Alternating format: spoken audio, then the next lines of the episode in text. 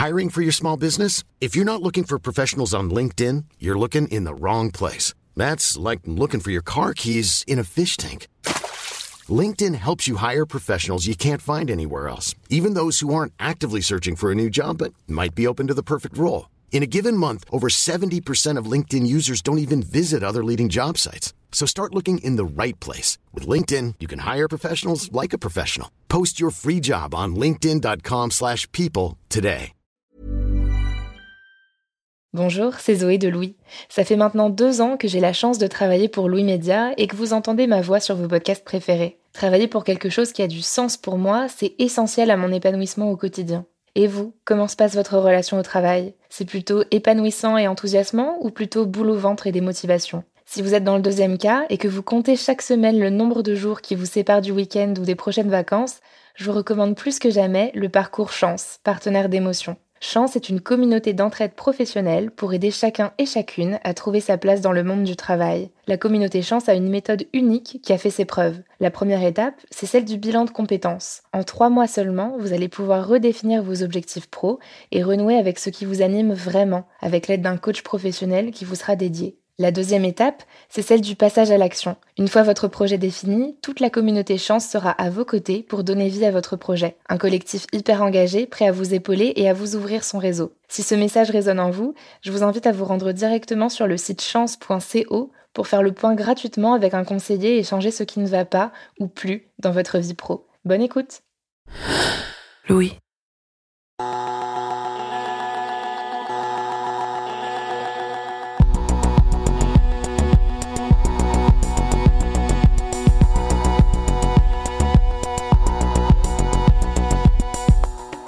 Je pense que l'économie sociale et solidaire, aujourd'hui, d'autant plus depuis quelques années, repose beaucoup sur un discours euh, qui est très marketé autour du sens au travail, où on attire plein de gens en leur faisant croire plein de choses. Euh, et du coup, les gens sont prêts à renoncer à un salaire pour s'engager pour la cause, euh, tout ça. Et en fait, non, quoi. On peut pas, on peut pas justifier d'aller mal au nom de, au nom de tout ça. C'est pas, pour moi, c'est pas, pas possible. Un travail qui a du sens. C'est ce que voulait Juliette, que vous venez d'entendre. Cette jeune trentenaire, qui a préféré témoigner sous un autre nom, vient de quitter l'association où elle travaillait depuis un an.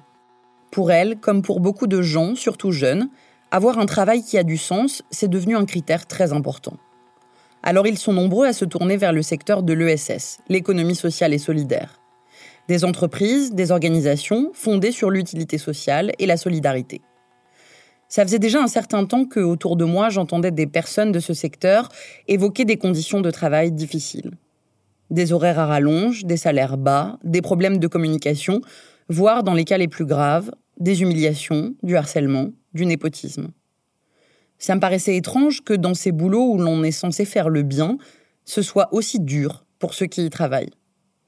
Je me demandais si c'était seulement les gens avec qui j'échangeais ou si c'était un problème plus général.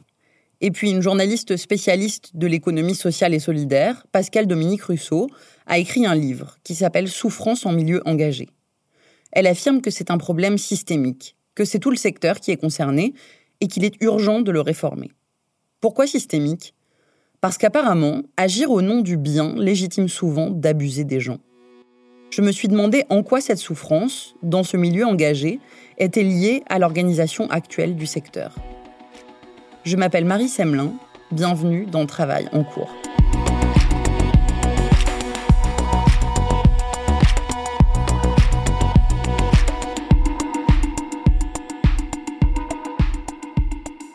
Pascal Dominique Rousseau a travaillé plusieurs années dans une mutuelle qui s'appelle Corum, dédiée aux salariés du secteur de l'économie sociale et solidaire. Là-bas, elle était chargée d'écrire une newsletter sur la santé au travail. L'ironie, c'est qu'en fait, dans sa structure, elle est témoin d'une grande souffrance chez les salariés. Je pense qu'il y a eu plusieurs personnes qui ont été en dépression, notamment l'assistante de la direction, qui a été licenciée à 59 ans et qui n'a jamais retrouvé d'emploi. Il y avait aussi des personnes qui, dans les plateformes téléphoniques, avaient des envies de suicide. Je ne dis pas ça au hasard, hein. je dis ça, ces envies de suicide, elles ont été détectées après une étude qui avait été demandée par euh, les instances euh, du personnel. Et cette étude révélait qu'il y avait trois personnes qui avaient eu des, des pensées suicidaires en raison de leur travail. Son lieu de travail, c'est le point de départ de sa réflexion. Ensuite, elle décide d'aller voir comment ça se passe ailleurs, dans le reste du secteur, notamment dans les associations, comme Emmaüs, France Terre d'Asile, ou encore le groupe SOS, 18 000 salariés, leader de l'économie sociale et solidaire en Europe. Et ça a donné son livre, Souffrance en milieu engagé. Pour elle, un des signes du malaise, c'est le taux de rotation. Les gens, en économie sociale et solidaire, ne restent pas à leur poste. Le taux de rotation à France Terre d'Asile est de 20 à 25% ce qui est énorme. De même, à SOS, le taux de rotation du personnel est énorme. Je pense que la réponse elle n'est pas dans la lutte, elle n'est pas dans la syndicalisation, elle est dans le départ, dans je quitte cette entreprise au bout de deux ans.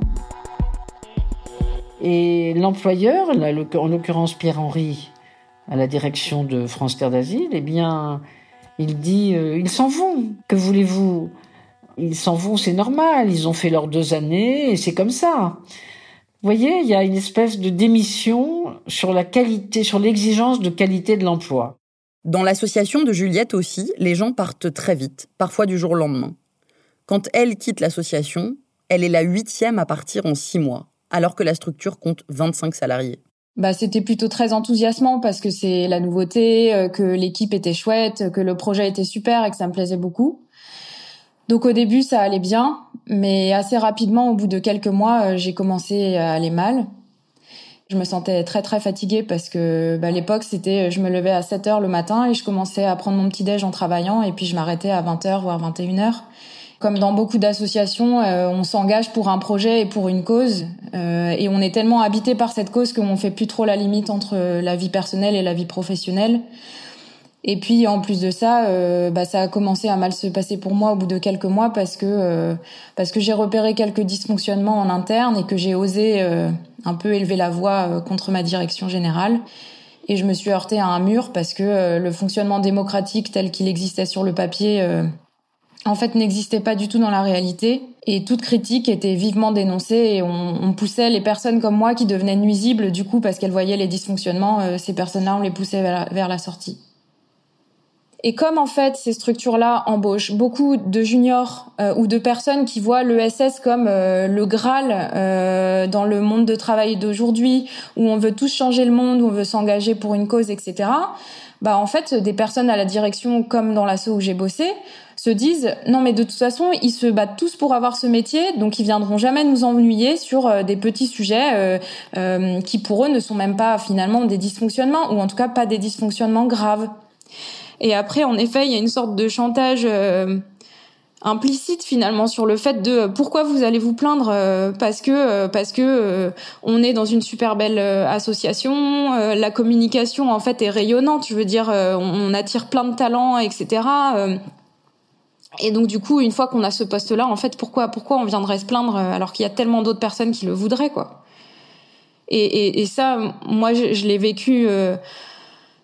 Mais je connais plein d'autres personnes qui l'ont vécu en se disant je veux pas aller travailler en organisation classique parce que euh, je crois beaucoup dans l'économie sociale et solidaire, euh, je crois euh, au sens au travail qui nous qui est défendu dans ces structures-là et particulièrement dans celle où je, travaillais. Et en fait, une fois qu'on déchante, on n'a pas le droit de on n'a pas le droit de le dire parce que parce que parce que parce que parce que c'est pas possible en fait. C'est pas comme ça que l'écrit enfin l'histoire est écrite et racontée. Et donc ça ferait tâche en fait de, dire que bah non, dans cette structure-là, en fait, il y a des dysfonctionnements.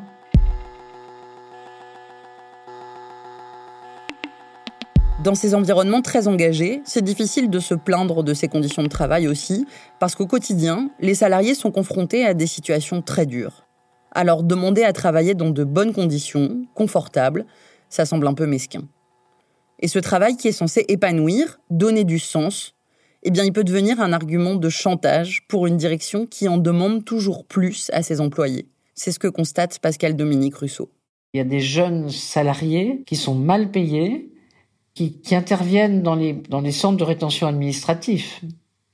Donc, avec des, personnes qui vont partir, qui sont susceptibles d'être reconduits dans leur pays. C'est dans des conditions extrêmement dures, quand même. Hein. Ou qui travaillent avec des jeunes migrants c'est des, personnes en grande souffrance. Donc c'est des salariés qui sont confrontés avec la dureté de la vie. Et cette mission, ils ont du mal, du coup, à eux, de leur côté, à être revendicatifs.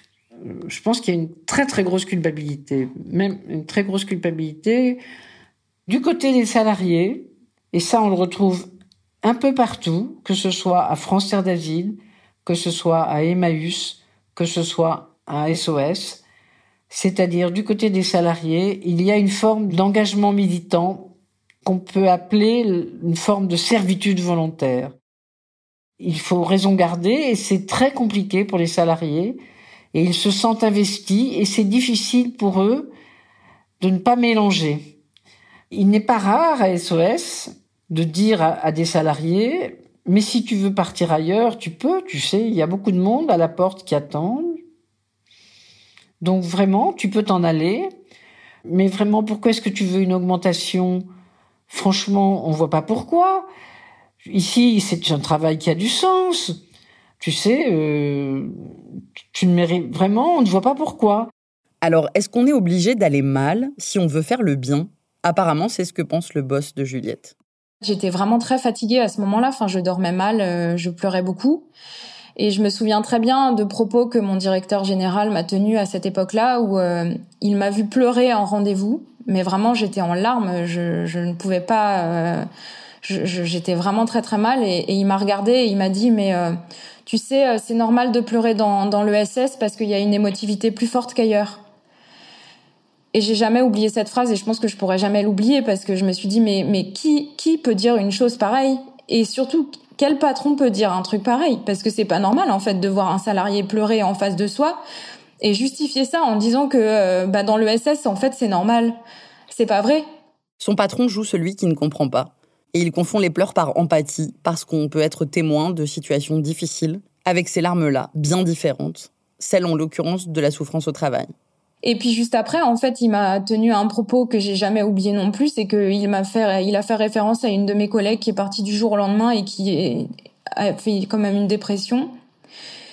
Et ce que j'avais pas vu à l'époque, et il m'a dit, euh, oui, euh, tu sais, c'est quand j'ai vu telle personne pleurer dans mon bureau que j'ai compris qu'il fallait l'accompagner vers la sortie. Et du coup, je suis restée sans voix et je continuais à pleurer parce que je me suis dit, mais, mais est-ce que je suis la prochaine sur la liste? Donc ça, c'était très dur et je me suis rendu compte à ce moment-là que ça n'allait pas et j'étais prête à tout abandonner parce que je me suis dit, je suis pas au travail pour ça, en fait. J'ai pas été bénévole pour, euh, pour ça. Et puis finalement, j'ai repris un peu le dessus. Et puis, euh, et puis après, les choses se sont peu à peu rétablies. Et puis mon directeur général m'a encensé à mon entretien annuel, comme si en fait tout allait mieux. Et puis en fait, tout a tout a dérapé encore euh, quelques mois après. Et là, la souffrance, elle s'est matérialisée par le fait que ben, je pleurais tout le temps, que j'avais tout le temps peur de m'exprimer euh, auprès de mes collègues ou auprès de ma direction, que je savais que le moindre rendez-vous avec mon patron, euh, bah, il allait pas m'apporter de la considération, mais dès qu'il pouvait me taper dessus, pas physiquement bien sûr, mais du coup avec des, des propos et des et des menaces, des humiliations euh, ou des reproches qui étaient sur des choses complètement infondées, je savais qu'il pouvait le faire. Et puis bah du coup j'en suis venue à perdre du poids, à plus avoir envie de de, de manger correctement, je dormais très très mal et je faisais des crises d'angoisse et en fait j'ai commencé à me dévaloriser complètement et à perdre confiance en moi mais y compris dans ma vie personnelle. Et ça maintenant je suis sortie de la structure mais c'est des réflexes que j'ai gardés en fait. Parce que parce que il a en fait il nous a mis dans un schéma où au début on est on est valorisé et puis après dès qu'on devient un peu nuisible pour la structure on est poussé à bout pour partir. Et ça je suis pas du tout la seule à avoir vécu ça donc euh, ça, je, je l'ai vraiment ressenti très fortement et je me suis retrouvée en arrêt maladie parce que j'en pouvais plus. Et je considère qu'à partir du moment où on a trop peur de se lever le matin pour aller travailler, c'est que c'est que c'est plus possible en fait. C'est plus possible. Pour Juliette, évidemment, la déception est d'autant plus grande qu'elle attendait beaucoup de ce job et de ce secteur. Je trouve que en fait, euh, les personnes, euh, en tout cas mes collègues et moi, euh, des échanges que j'ai pu avoir ces derniers mois, c'est qu'en effet, beaucoup se sont engagés dans le milieu associatif, dans le SS de manière générale, euh, en se disant qu'on espérait trouver de plus belles valeurs qu'ailleurs. je caricature beaucoup, mais il y a plein de gens qui, qui, qui, vont dire, et encore je caricature à peine finalement, mais qui vont dire, bah attends, moi je veux pas bosser pour euh, une grande entreprise, les méchants capitalistes, je vais aller en association. Euh. Et puis il y a plus de valeur, euh, on va aider. en effet, on s'engage pour le bien commun, etc. Donc, en fait, je pense que en s'engageant dans ce dans, dans, dans cet écosystème-là, on s'attend à ce que ces structures soient exemplaires et par exemple, contrairement au secteur marchand, on va quand même toucher du mécénat, on va quand même toucher des subventions publiques. Quel gâchis en fait parce que ce financement-là, cet argent public, il vient financer un mode d'organisation où il y a un turnover énorme et où en fait l'argent il est gâché à, recruter, former des gens qui s'en vont, de nouveau recruter, former, etc. Et c'est pas pérenne en fait. Et je me suis fait récemment une réflexion, je me suis dit mais je, je ne comprends pas pourquoi finalement par exemple dans les collectivités qui financent des associations, il n'y a pas une sorte de conditionnement du financement d'une structure liée au bien-être au travail dedans. En fait, à l'origine, ces associations, elles fonctionnaient uniquement avec des bénévoles. Le salarié, c'est un peu la pièce rapportée dont la direction ne sait pas trop quoi faire. J'ai été stupéfaite d'apprendre par exemple que le service ressources humaines de Emmaüs a été créé en 2013, alors que la structure existe depuis 1954 et qu'elle compte aujourd'hui près de 8000 salariés. À France Terre d'Asile, c'est la même chose. L'association date des années 70, le service RH des années 2000, et il a fallu la pression de grévistes pour qu'il existe. Dans l'association de Juliette, la directrice des ressources humaines, elle, elle n'avait jamais fait de ressources humaines. Un simple exemple, la personne ne savait même pas distinguer une convention de stage d'un contrat de travail, ne savait pas quelles étaient les sources de droit. Mais en fait, nous, c'est tout était n'importe quoi. Euh, et, et, tu vois, même dans un autre cadre, je me suis rendu compte, euh, j'ai quand même euh, travaillé un peu en collectivité et j'ai entendu une personne une fois dire à une association, non mais de toute façon, le, le, le code du travail ne s'applique pas de la même façon dans les petites associations qu'ailleurs. Mais c'est pas vrai du tout. En fait, il y a un droit du travail pour toutes les organisations. Mais, mais chez nous, tout ça, c'était bafoué. Et puis comme mes collègues, en fait, ne connaissaient pas leurs droits, et ne savait pas vers qui se tourner, et ben en fait personne ne, ne, ne, se sentait légitime pour remettre en question le système établi. Donc moi je pense que dans les structures de l'ESS, il y a un vrai sujet qui est le fait que la fonction employeur souvent elle n'est pas pensée euh, et que euh, au-delà de, de, tout ça, euh, et ben on se dit que euh, parce que les gens s'engagent pour changer le monde et pour euh, pour une cause, et ben on va pouvoir faire passer tous les dysfonctionnements sans que ce soit remis en question. Je pense que moi, la chance que j'ai eue, c'est de pouvoir euh, bah, en parler avec euh, mes proches ou avec certaines de, de, mes collègues et anciennes collègues parce que parce que c'était nécessaire et que dans ces moments-là, en fait, tout seul, on n'arrive pas. Ça peut être justement en parlant avec euh, les personnes qui sont élues au CSE pour représenter les intérêts des salariés. Alors le problème, c'est que nous, on n'en avait pas, donc je pouvais pas me tourner vers eux. Et je pense qu'on n'est pas dans une génération qui a l'habitude de se tourner vers les syndicats, mais en fait, c'est beaucoup de conseils et ça fait du bien. On peut aussi se tourner vers la médecine du travail parce que on peut faire reconnaître par la médecine du travail qu'il y a de la souffrance au travail. Bon bah nous il n'y avait pas de médecine du travail. Et puis surtout il faut pouvoir sinon se tourner vers la gouvernance. Pour Pascal Dominique Rousseau, cette absence de structure est un problème généralisé. Et le manque de contrôle interne dans les associations est une des raisons de la souffrance au travail des salariés. Ces organismes ont souvent grandi trop vite, sans direction précise, sans politique managériale, et avec des patrons tout-puissants qui ne rendent de compte à personne et qui ignorent qu'ils ont aussi des devoirs. C'est vraiment des employeurs qui ont du mal à se reconnaître comme de véritables employeurs. Il y a une confusion pour les employeurs entre militantisme et direction. C'est-à-dire, être employeur, c'est avoir quand même des devoirs vis-à-vis -vis de ses salariés. Or, il n'y a pas de contrôle à SOS, il n'y a pas de contrôle à France Terre d'Asile ces, directeurs sont cooptés, ces deux grands directeurs qui sont connus, Pierre-Henri, qui est très connu, donc on peut en parler, c'est une personnalité publique, ainsi que Jean-Marc Borello, ce sont des gens qui sont sont même pas cooptés, les conseils d'administration sont cooptés, c'est des systèmes verrouillés, et ils, font ce qu'ils veulent, ils agissent en patriarches, et donc ça c'est une vraie question de démocratie à l'intérieur de, de bon, ça c'est un système. Il faut dire ici que France Terre d'Asile est dirigé par Pierre-Henri depuis 1997. Ce mois de septembre, il part en retraite après plus de 20 ans au même poste. When you're ready to pop the question, the last thing you want to do is second guess the ring. At Bluenile.com, you can design a one-of-a-kind ring with the ease and convenience of shopping online. Choose your diamond and setting. When you find the one, you'll get it delivered right to your door. Go to Bluenile.com and use promo code LISTEN to get $50 off your purchase of $500 or more. That's code LISTEN at Bluenile.com for $50 off your purchase. Bluenile.com code LISTEN.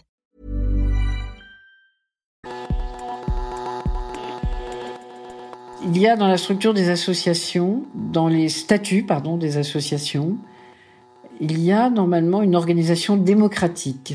Or, justement, il n'y a pas ce que je disais euh, lorsque j'explique l'absence de structure démocratique lorsqu'il n'y a pas d'assemblée générale, lorsqu'il n'y a, lorsque tout est délégué au directeur qui a tout le pouvoir, le pouvoir sur tout.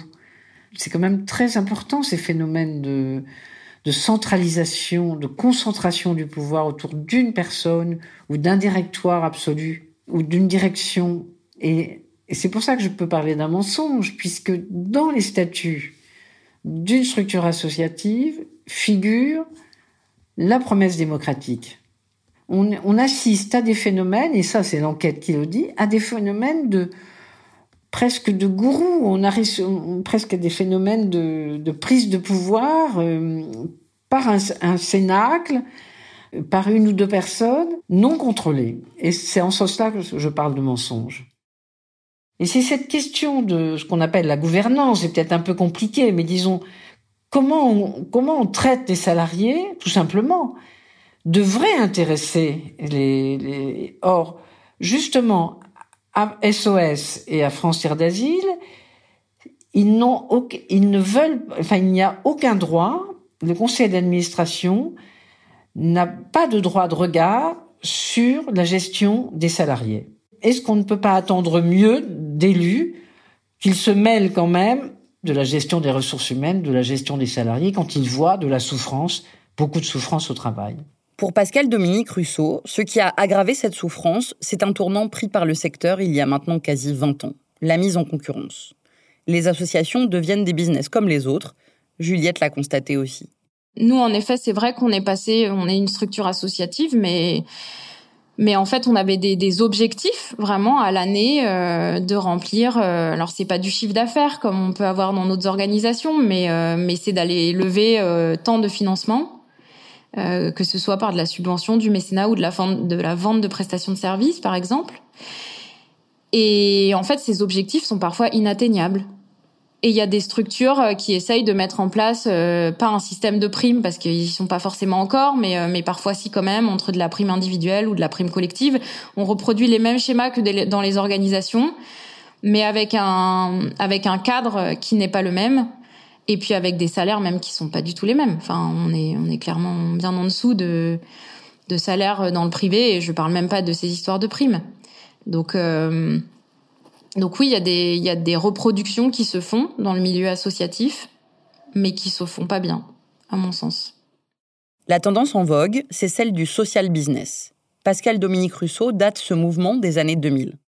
Le social business, c'est penser qu'on peut faire euh, qu'on on peut faire du chiffre on peut faire du chiffre, on peut faire que l'alpha et l'oméga d'une association, c'est faire du chiffre et faire du quantitatif. C'est oublier la qualité du service et la qualité des relations humaines. Par exemple, c'est ne prendre en compte que les tableaux, c'est considérer qu'une association est une entreprise commerciale, comme une autre. C'est ça le social business. C'est malheureusement c'est malheureusement ce qui explique cette orientation délétère qui s'est peu à peu mise au jour depuis les années 2000. Il faut bien entendu compter avec des chiffres. On ne peut pas vivre sans les chiffres.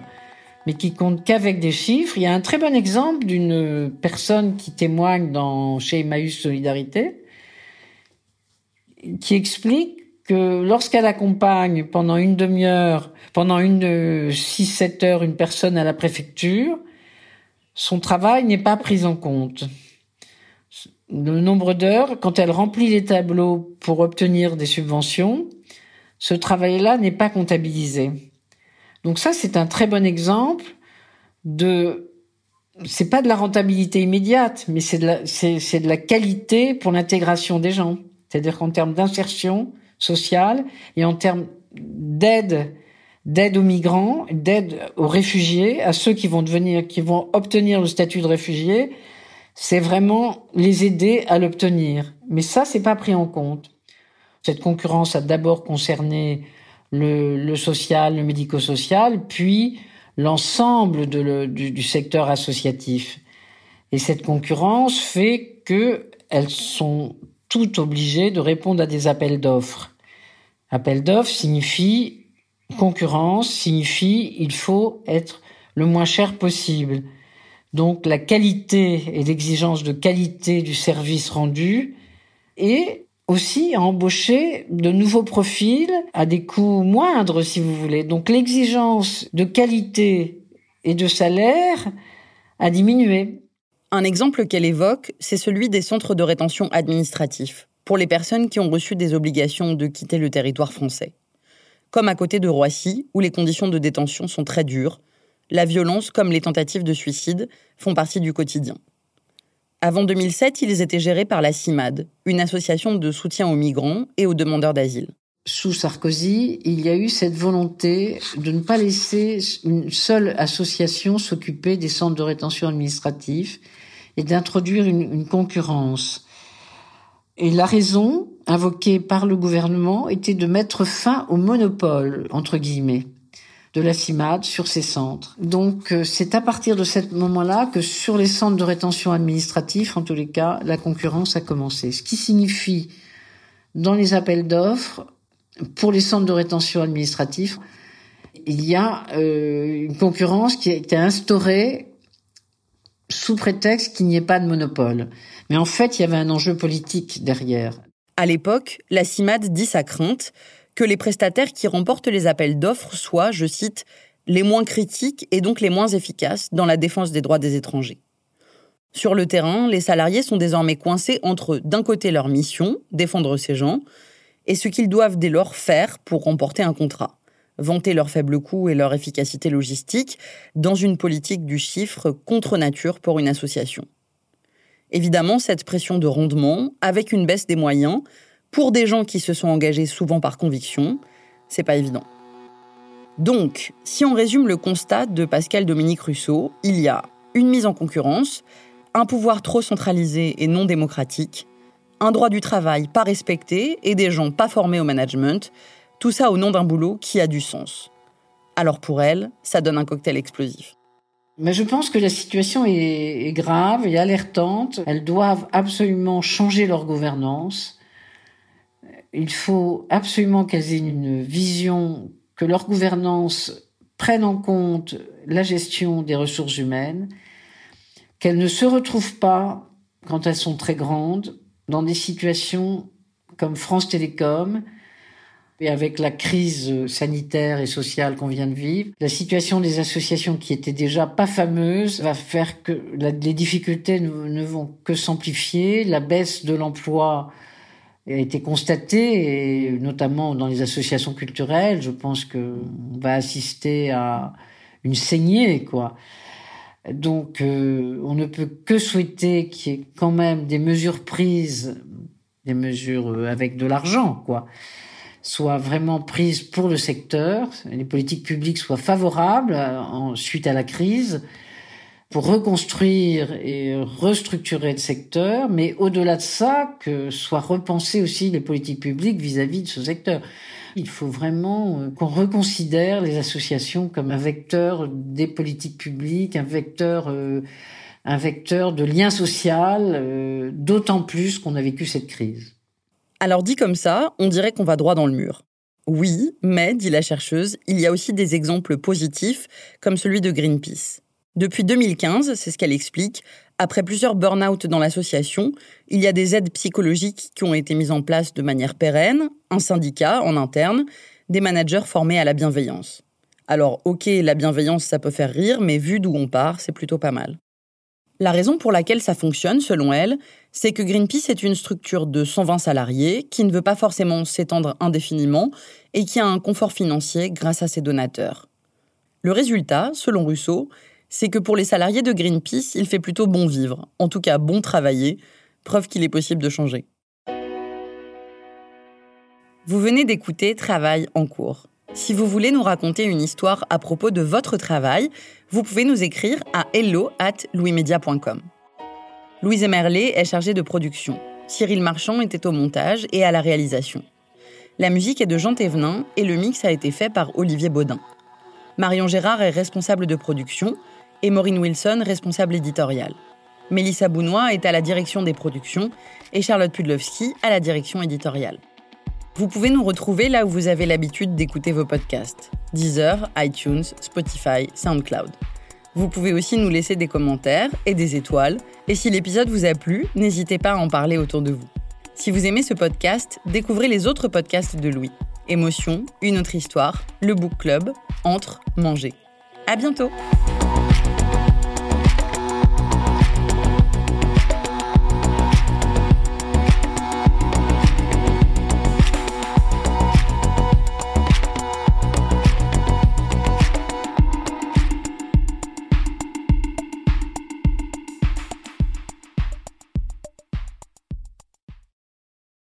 Bonjour, c'est Zoé de Louis. Dans Émotions au travail, on décrypte toutes les émotions qui vous traversent et vous bousculent parfois dans votre vie professionnelle. Aujourd'hui, j'aimerais vous parler d'un podcast super inspirant, Bienvenue dans l'ascenseur, animé par Anne-Cécile Sarfati.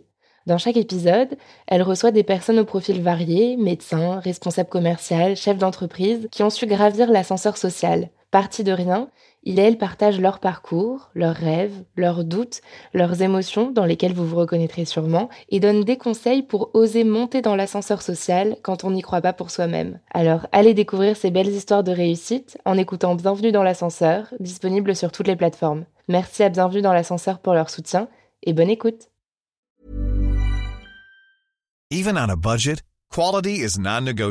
That's why Quince is the place to score high-end essentials at 50 to 80% less than similar brands. Get your hands on buttery soft cashmere sweaters from just 60 bucks, Italian leather jackets, and so much more. And the best part about Quince, they exclusively partner with factories committed to safe, ethical, and responsible manufacturing. Elevate your style without the elevated price tag with Quince. Go to quince.com slash upgrade for free shipping and 365-day returns.